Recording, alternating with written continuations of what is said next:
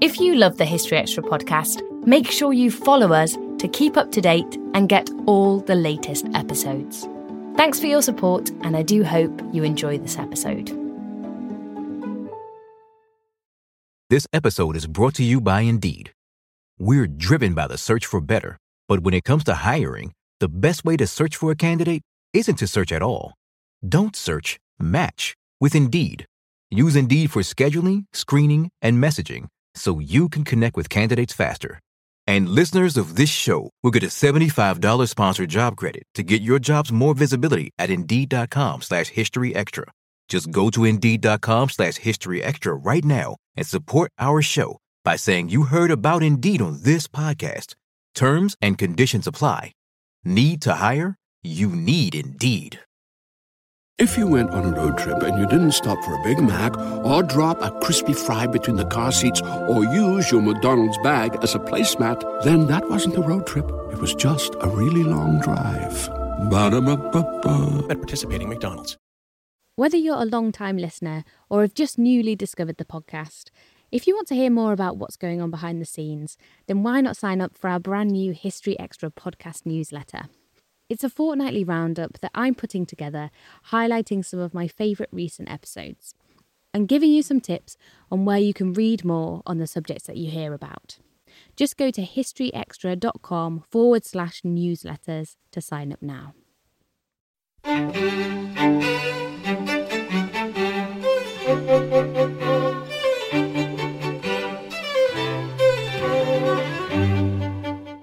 And welcome to the History Extra podcast from BBC History Magazine, Britain's best selling history magazine. I'm Ellie Cawthorne.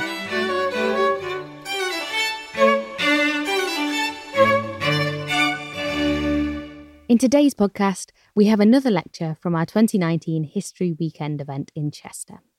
Today's lecture comes from historian Helen Berry. Helen is the author of Orphans of Empire The Fate of London's Foundlings. And in this talk, she tells the remarkable story of George King, who was abandoned as a child in the 18th century and went on to an extraordinary life.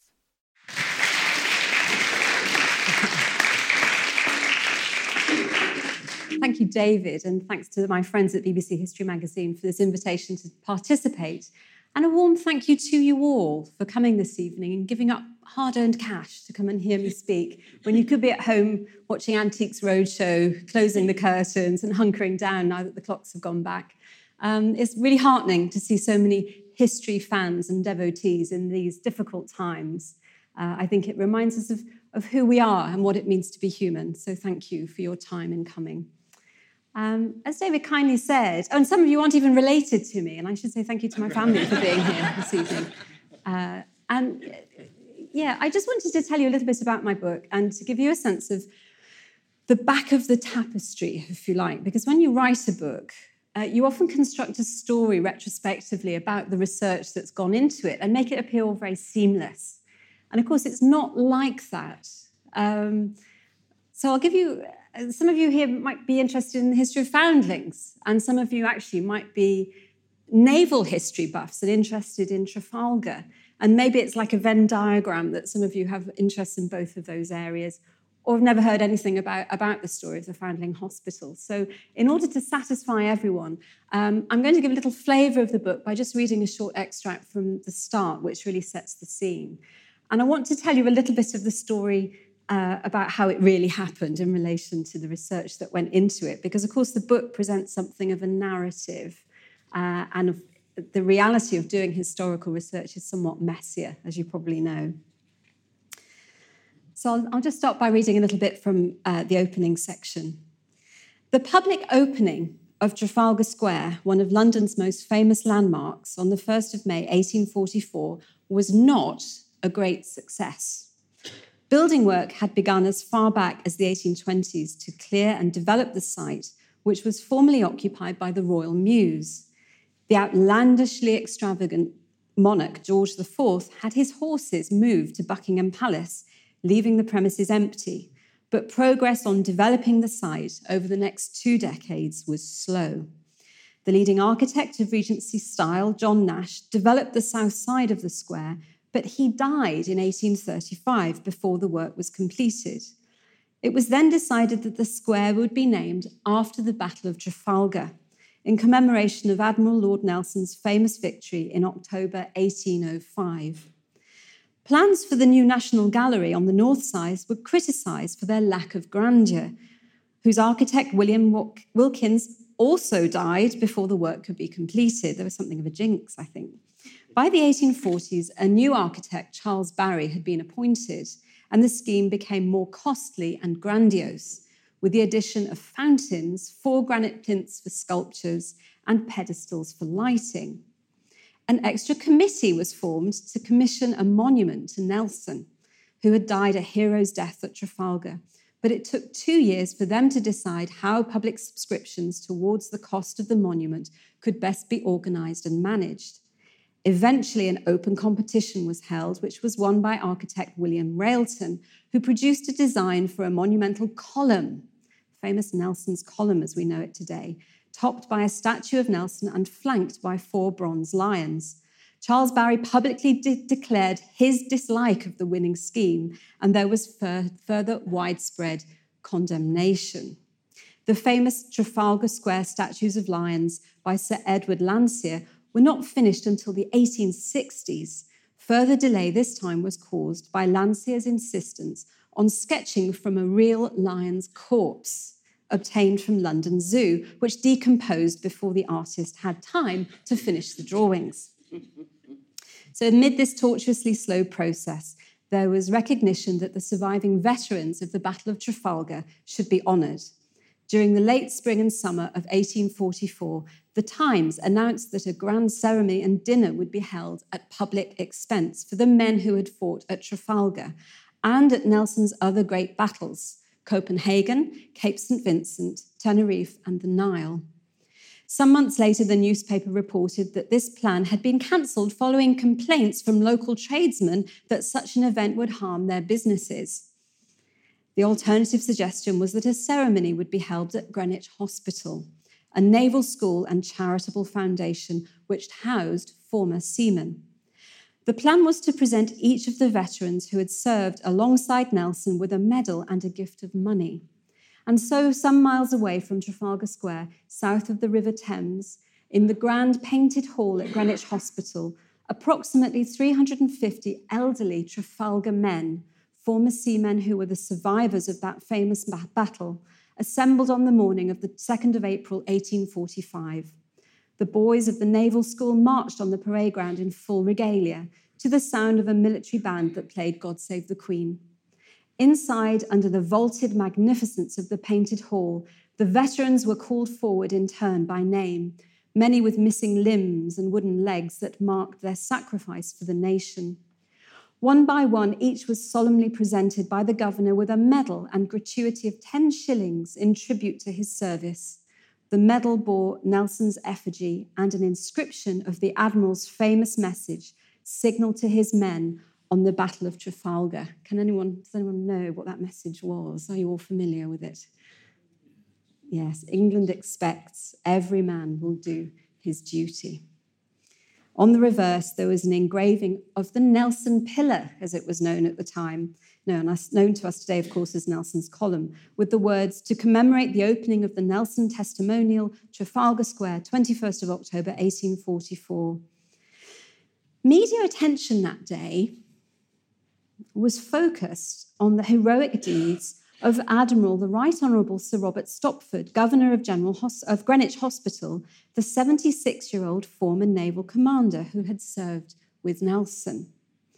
And it was reported in the Times he had almost seen action at Trafalgar.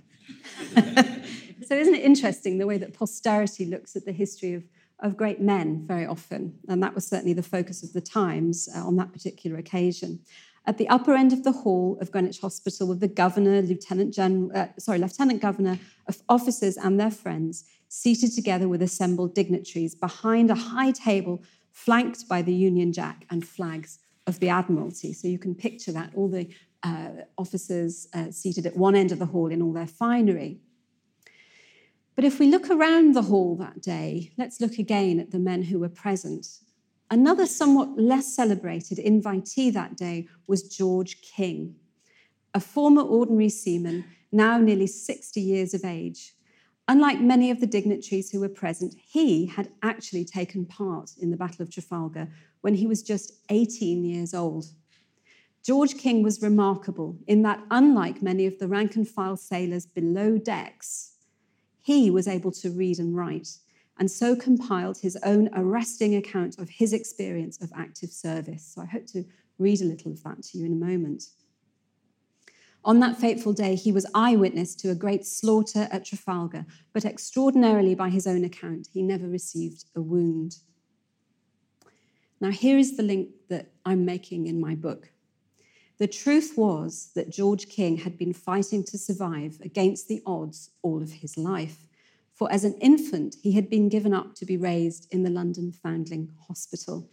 His is the only detailed autobiography by a foundling child born and raised in the 18th century, and as such provides some of the few surviving clues as what it was like to have been brought up in an institution founded for orphaned and abandoned children over 250 years ago.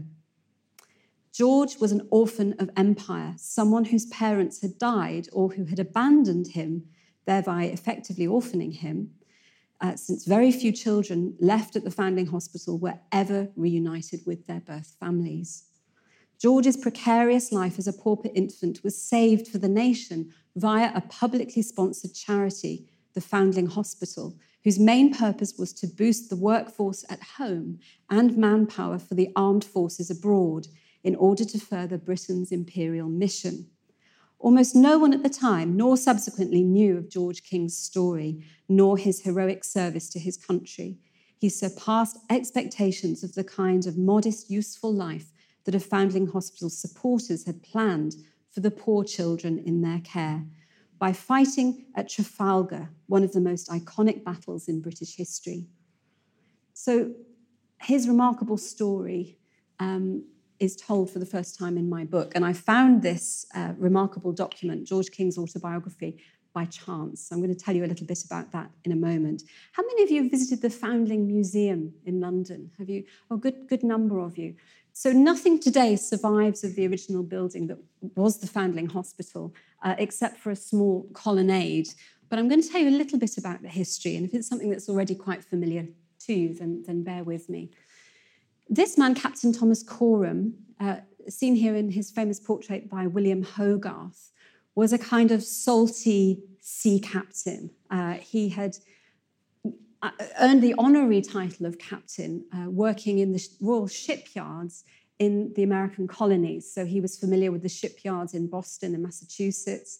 And he traveled all over the American colonies in the early part of the 1700s. He was very interested. He had an improving temperament. So he was always trying to make things better.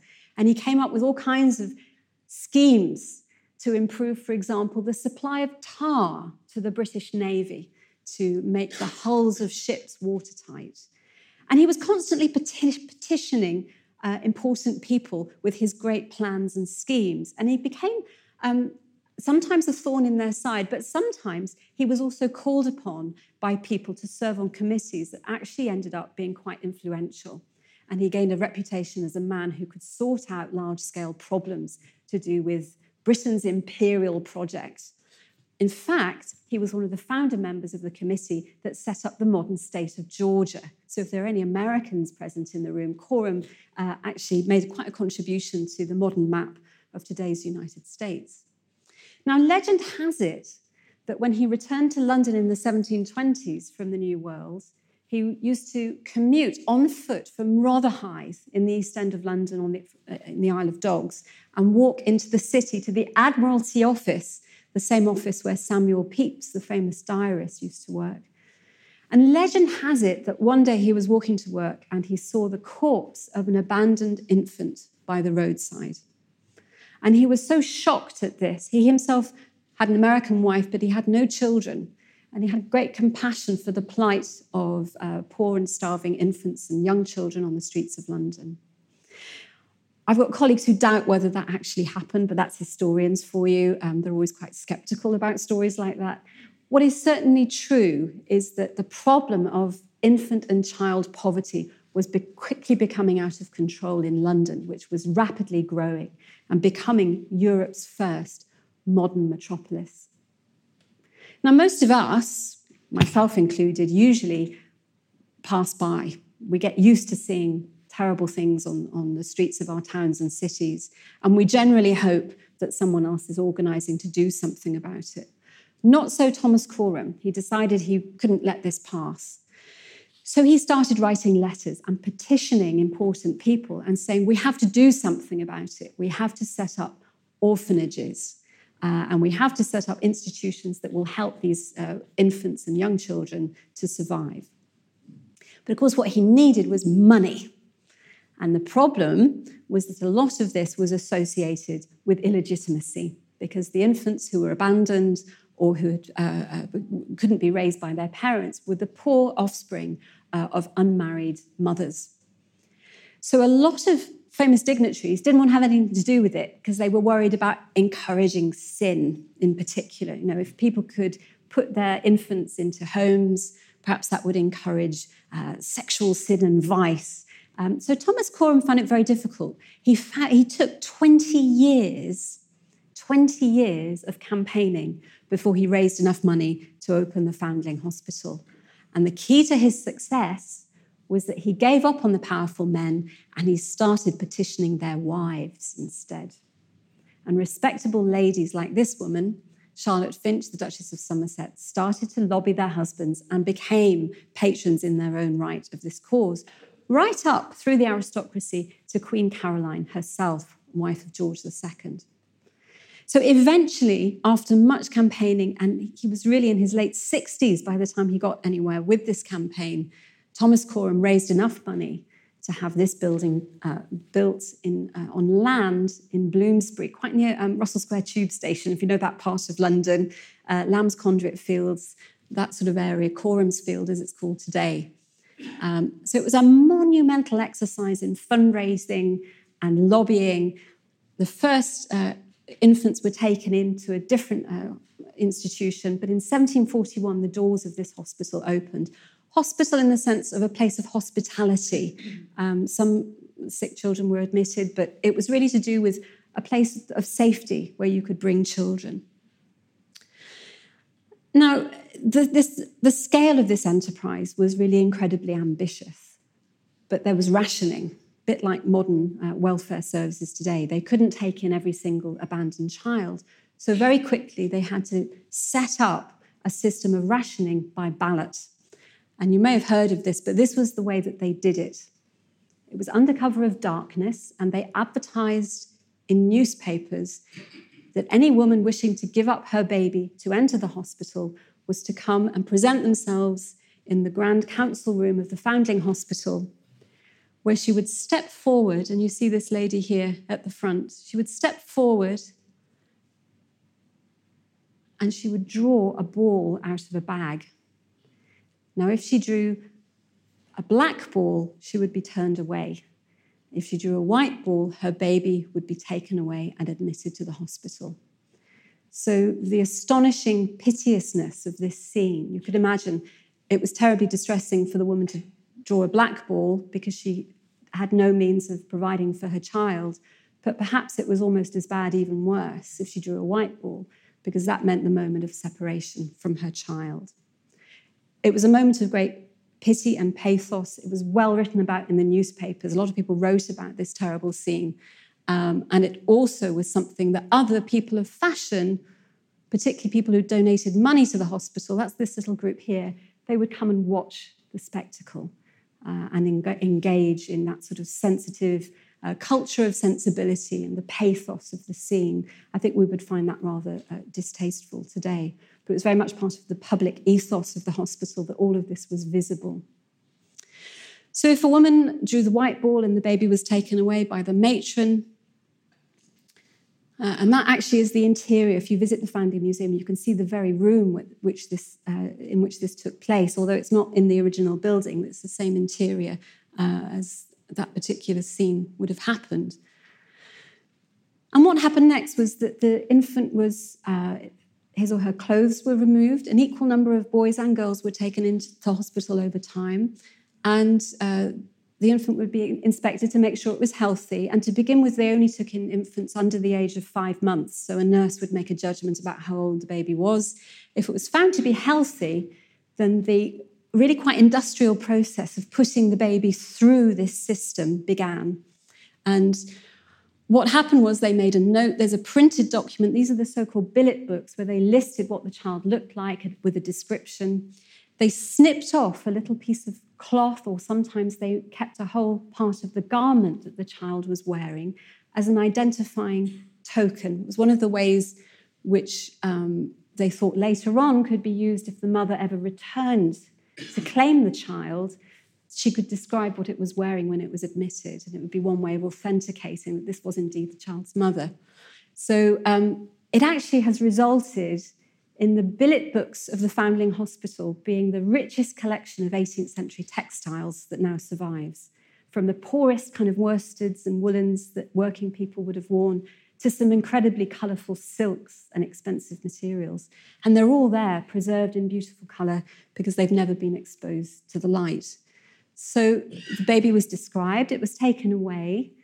Sometimes there was a letter, and over time, that became more routine, that a mother would also leave a letter explaining how this child came to be born, what the circumstances were, and what the name of the child was that they'd been given prior to admission at the hospital.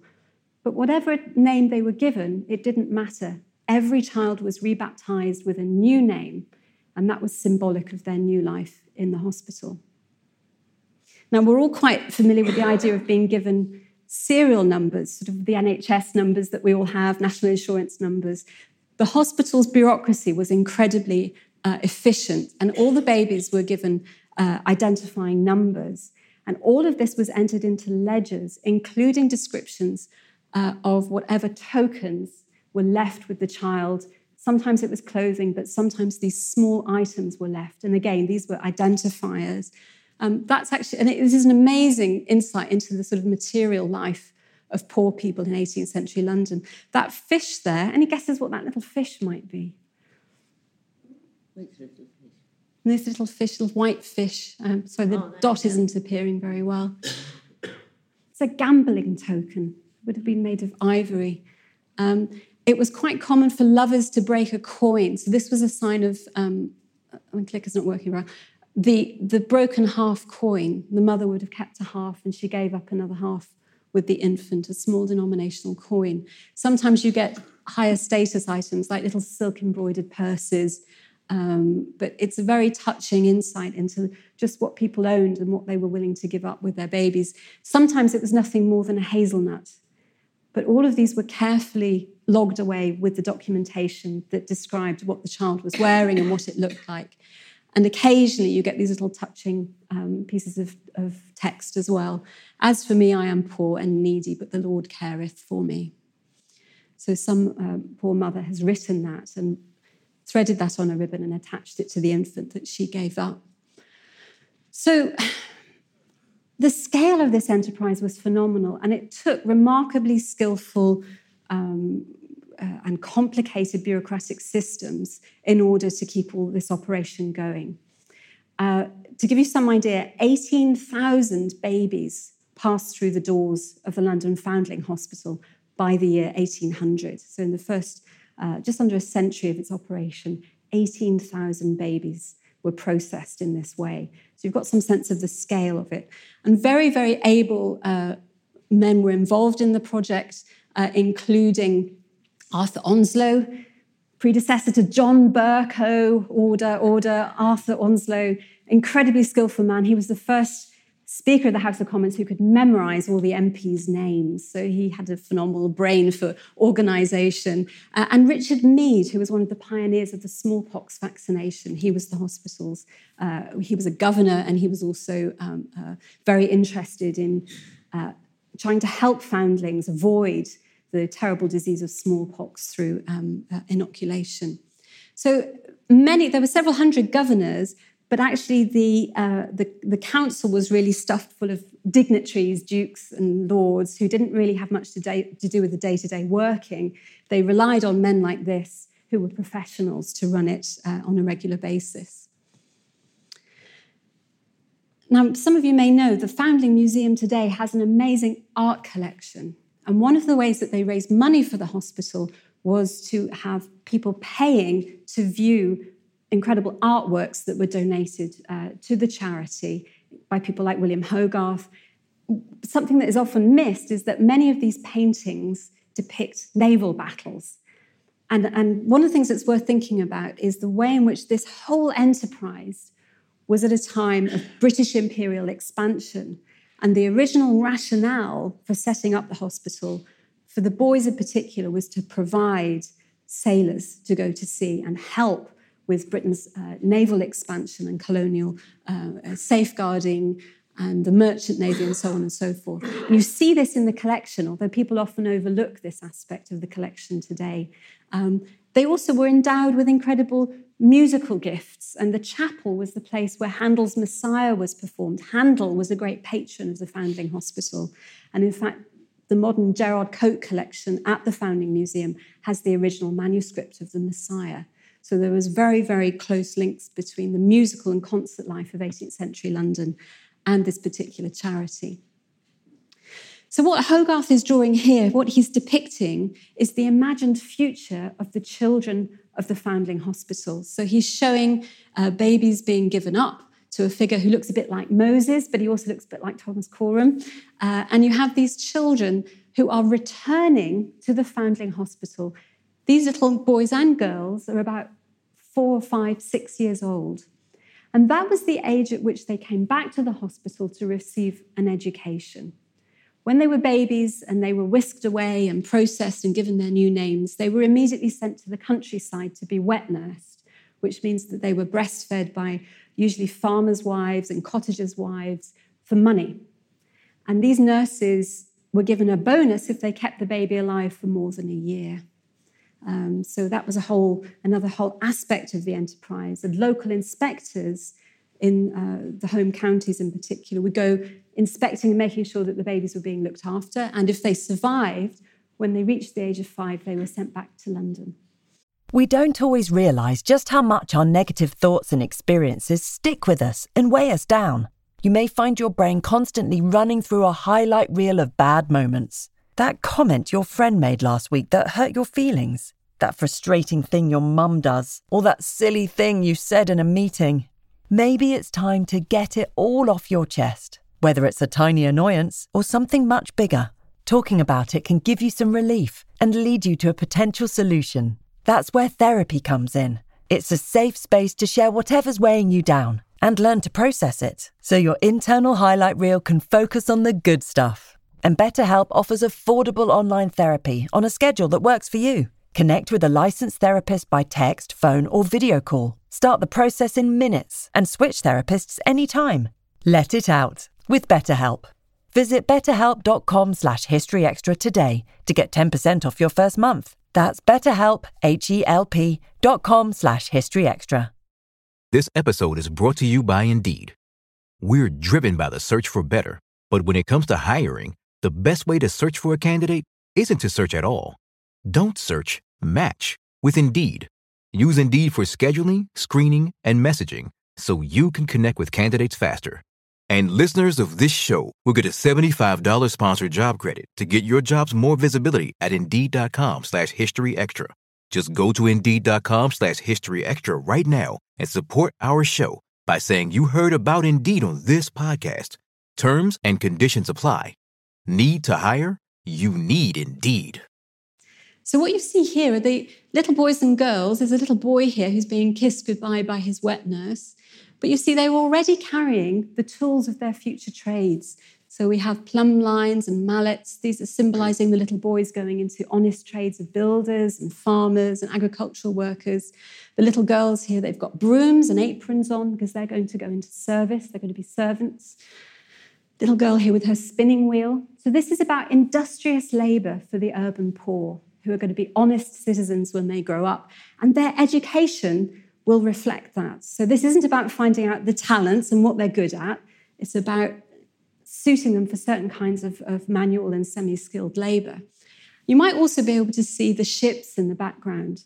And that is a hint that some of this is about actually sending some of the boys overseas to be sailors and so forth. Now, that story that I've told so far might be fairly well known to some of you if you've ever looked at the history of the Foundling Hospital. But what is new, sorry, this is really impossible to read, and um, my eyesight isn't great, but this nearly, this nearly did for me. This is the apprenticeship rec- uh, register of the London Foundling Hospital. And it was one of the main documents that I looked at when I was writing my book. And I had a team of people who were helping me research it because we wanted to create a database that would analyze exactly where these children went and what occupations they went into. Now, there's 411 pages of this document and nearly 6,000 apprenticeships.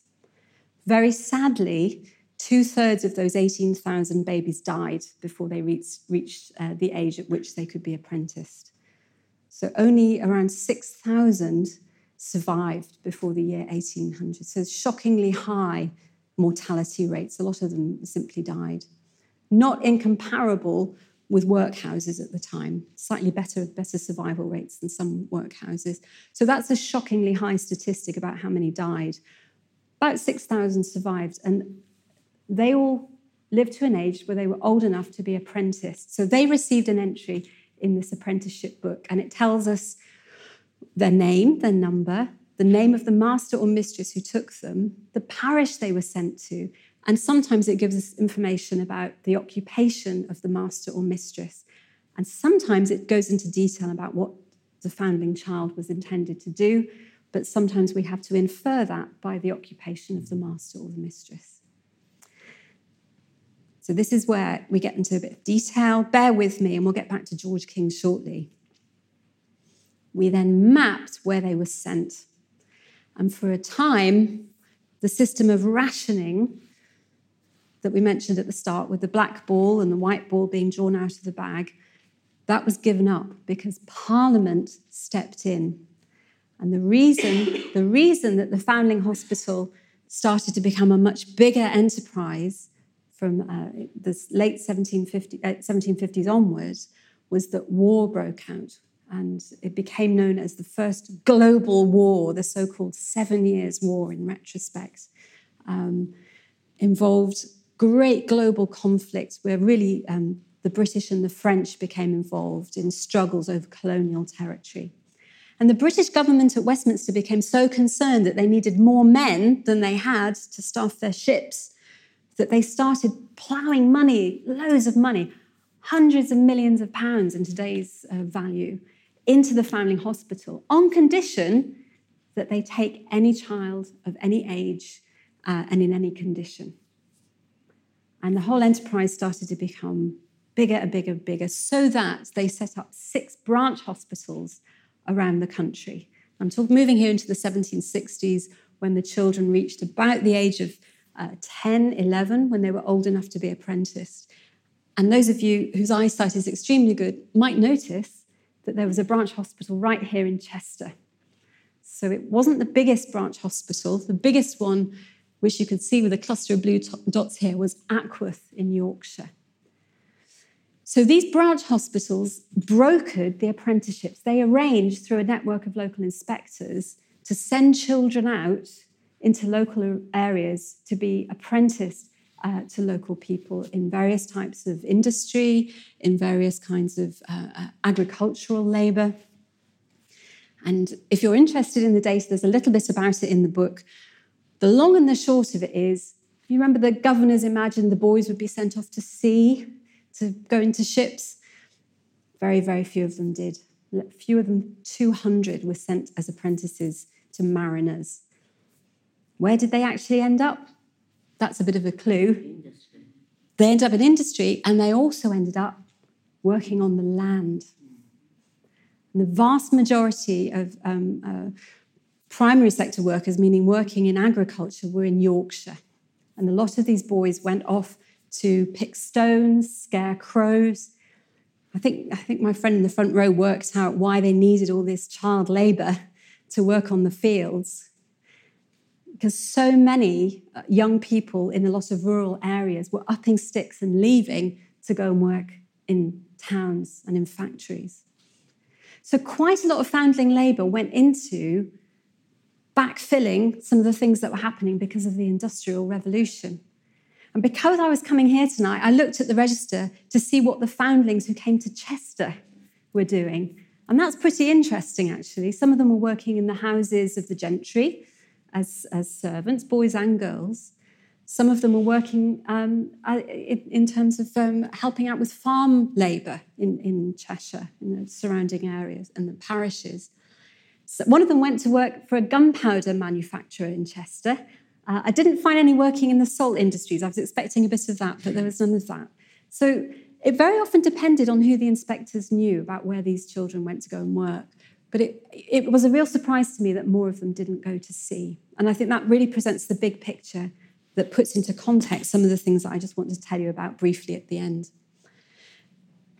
Some poor orphans did go to sea, but that was thanks to this man, Jonas Hanway. And he was a governor of the foundling hospital. And he realized that really the most efficient thing to do was to wait till a lad grew up and proved to be healthy and then give him a suit of clothing. Uh, and, and, that was how the Marine Society helped staff uh, the British Navy. So Jonas Hanway looked at a different way of doing it. Now, the question that we will all want to know about is what about these foundling voices? What about the stories of these children themselves? Now, have you heard of Hetty Feather, Jacqueline Wilson? Read some Hetty Feather? Yeah. So, uh, my nieces Lucy and Ella here in the audience, they're not much older than many of the children that I'm talking about. You know, imagine a 10 or 11 year old being apprenticed and sent out into the world to make their own living and find their own way. I think Jacqueline Wilson has done a great job of imagining imagining what their life stories would have been like from their point of view. But if you're looking that far back to the era that I'm talking about, very, very difficult to piece together from the original archive. It gets easier as you move into the later Victorian period. There you are. And Dickens is in the book because Dickens liked hanging out at the gates of the Foundling Hospital and meeting some of the children who, who had actually been raised there. But we're moving into you know, the, a century after the Foundling Hospital started. So I wanted to do all I could to piece together the story of these foundling children from their perspective. But it's a terribly frustrating enterprise because, of course, many of them had very limited literacy skills. They didn't write their own records of their lives. This is often the kind of fragment that you get in the Foundling Archive, which is in the London Metropolitan Archives. And this is where we're getting to the back of the tapestry, the legwork that has to go into the research to find out about their lives is very, very uh, time consuming. The shelving that houses the archive for the London Foundling Hospital is the equivalent, I worked out, of 17 double decker buses end to end. Huge, huge archive. And if you're looking for foundling voices, this is often all you get. Rebecca Potter, foundling number 16,078, that was the number she was given. She was received into the hospital the 16th of March, 1760, and apprenticed the 14th of June, 1769, to William Hayes of Moore's Yard, Old Fish Street, in the parish of St. Nicholas. And he was a tailor in London. And she was to be employed uh, in household business. So this young woman, Rebecca Potter, became a servant girl. And this is a little scrap of paper which pays attention and noticed her presence. And it recorded that she attended the general committee of the foundling hospital, which would have been stuffed with titled gentlemen. You could imagine that very smart, fancy room they would have been sitting there, and she turned up, not unlike looking like Hetty Feather, actually. And it would have been a terrifying experience for this young woman. She turned up boldly on the 16th of December, 1786, and get this, and she requests their indulgence to acquaint her what name she was received with. This young girl, this servant girl, wants to know the name that her mother gave her before she came to the hospital. The name that the hospital gave her isn't enough for her. She wants to know about her own identity. Isn't that intriguing? And that's all there is. There's a whole story there. but you'll never find out anything more about her unless perhaps she committed a crime or went into a workhouse. But it's still not enough somehow about their stories. So I didn't know whether I was going to get any further than that sort of evidence. And then one day I went to the Foundling Museum and there was a glass case and there was this. It's only about this big, looks like a little book, very faint handwriting, and squirreled away in a corner of this case it said this was the unpublished autobiography of George King, seaman of Greenwich Hospital. And it said it was 19th century, but I asked them about it, it my friends at the Foundling Museum, and they said, oh, yes, we have a, someone's typed that up. We'll, we'll give you a copy of it. I wasn't allowed to look at it uh, because it was too fragile. And in fact, one of the things that they've done, which is wonderful, is that they've had it uh, uh, restored. They've made it safe and put it on acid free paper so that it will be preserved now for the future because its historical importance has now been recognized. The unknown person who typed it up was very dismissive about it and said it was of limited interest because this was an unknown seaman and he was mostly drunk. but in between his episodes of binge drinking, and yes, there is quite a lot of that in there as well, that's this incredible story. Now, George King was taken in as a baby. He was born around June 1787. He was admitted to the hospital in November 1787. And I have been able to find out something that he never knew. And I find that very uncomfortable. He never knew the name of his birth mother, but I do now, and you all do now. It was Mary Miller. And there is a letter in the archive where she writes and explains that she was seduced by a young man who ran away and left her. And the honesty of this young woman is attested by the local vicar who says that she was a victim and blah, blah, blah. So George never knew the name of his mother, but we all do now. And it was there in the archive all along. He was sent out to Hemel Hempstead to a nurse who was very kind to him. And in the book, you can read about his account of his childhood and his happy uh, early memories before the age of five. And one day he was told by the woman he called his mother that he was being sent away to school. And she took him up to London, gave him gingerbread on the journey. He makes out it was a great adventure, but she took him to the gates and she left him there, and he never saw her again. So uh, it's this most incredible first hand account of what it was like, the only first hand account we have by a foundling born in the 18th century, what it was like to be raised in the foundling hospital. He talks about his adventures, his best friend Henry Rivington, the visit of George III, who marched his troops around the parade ground and he found some gunpowder and played with it and it blew his eyebrows off. Um, and he's destined to become a confectioner's apprentice. So he's sent out to go and make sweets in a sweet shop, which you'd think would be a great job, but he can't resist the temptation of stealing some of the sweets, which is very bad for his conscience. And he gets into fights with the other apprentices. So he decides he's going to run away to sea.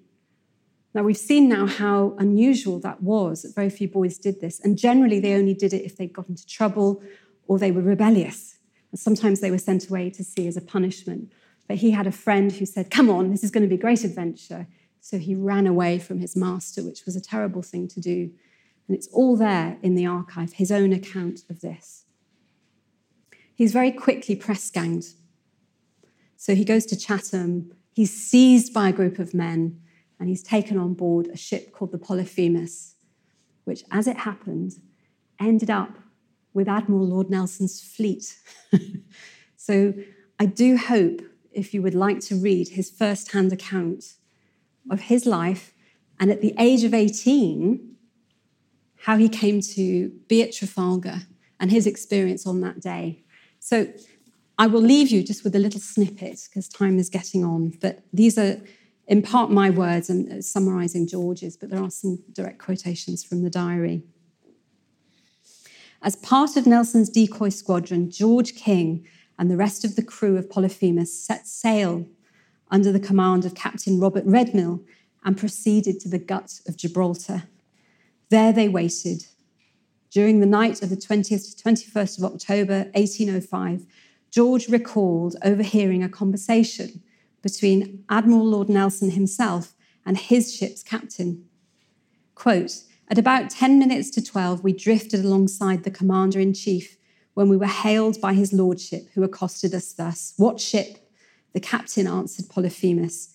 When his lordship said, Redmill, I suppose we shall have a warm day tomorrow.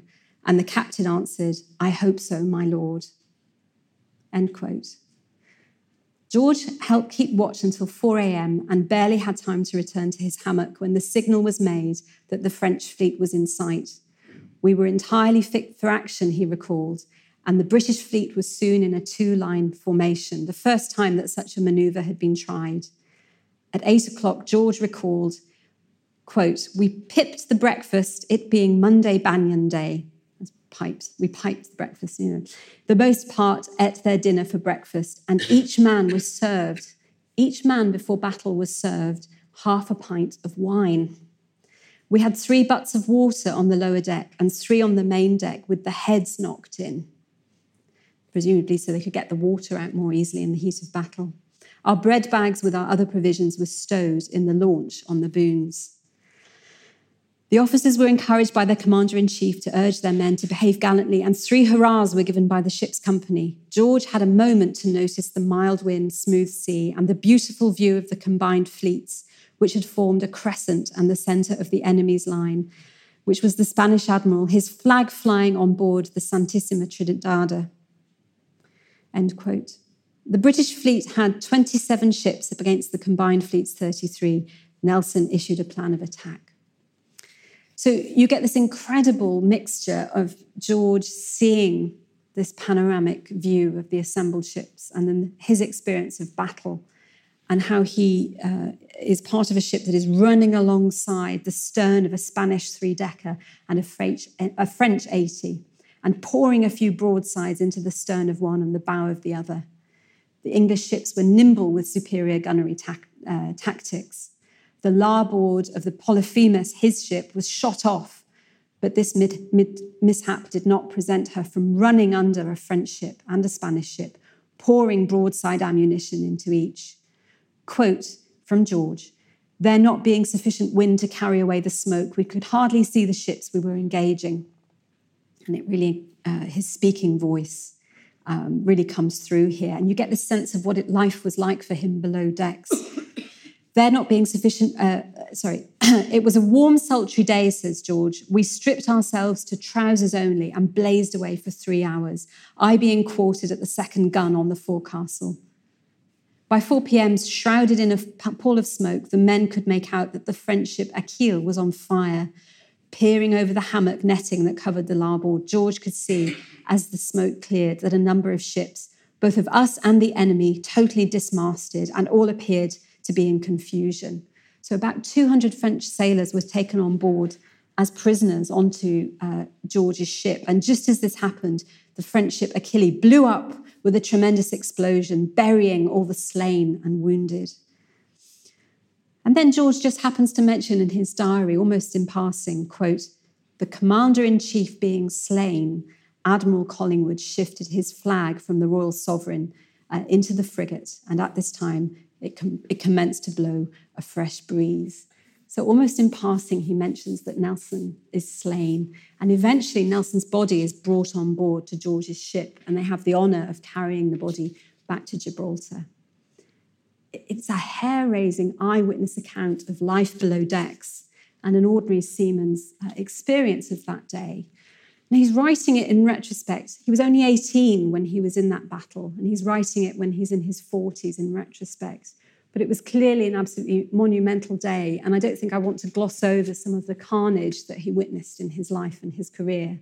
He spent uh, over 30 years eventually, both with the Royal Navy and eventually the, the Merchant Navy, and it took him all over the globe. So you can certainly read about that if you're interested. I go into some detail about his career afterwards, including ending up in the Carolinas and witnessing for himself enslaved Africans working on rice plantations. Uh, he very nearly settles there, but he ends up in London. Uh, and spoiler alert, I won't tell you the very end, but it, it is a resolution. And this is where I wanted to just round up by saying historians are very good at writing stories that seem to have a resolution, I think, sometimes. And my impulse really you know, from the bare bones of the facts of his admission. This is the admission to the Foundling Hospital, the register that records how Mary Miller, his mother, gave up her son at five months. George King was his name. His serial number is 18,053, the number of infants that have been admitted. He was the 18,000th and 53rd. Just those bare facts don't give you that sense of the fact that this was a person with their own inner life and incredible bravery and struggles. Eyewitness to that iconic battle. This picture is in the Foundling Museum collection, and there was a foundling below decks, and he wasn't the only one.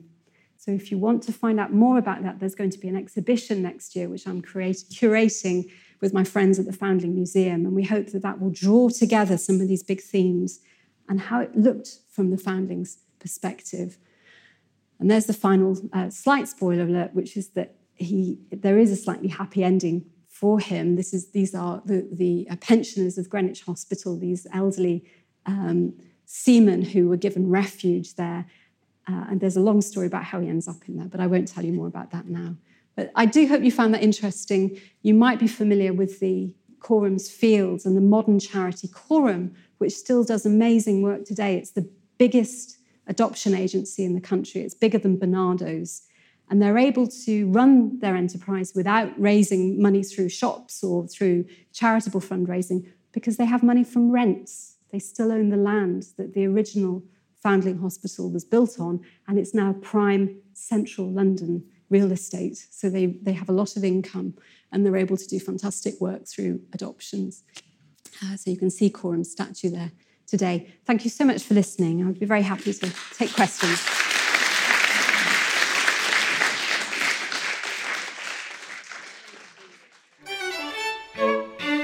That was Helen Berry.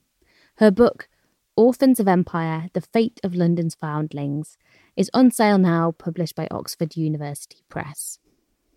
We're not currently holding live events, but we are running a series of fortnightly virtual lectures on various different historical topics.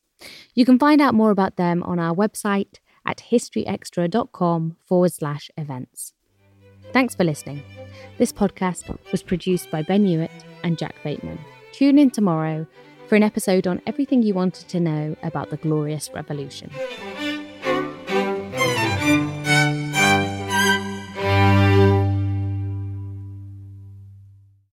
A collision between a Chinese jet and an American spy plane. He came and rammed into our left wing. With relations increasingly strained, what are the chances of things spinning out of control? The Western world was asleep. I'm Gordon Corera. I'll be exploring the friction in this most important of relationships and asking Has the West taken its eye off the ball? You cannot ignore China. From BBC Radio 4, this is Shadow War China and the West. Listen wherever you get your podcasts.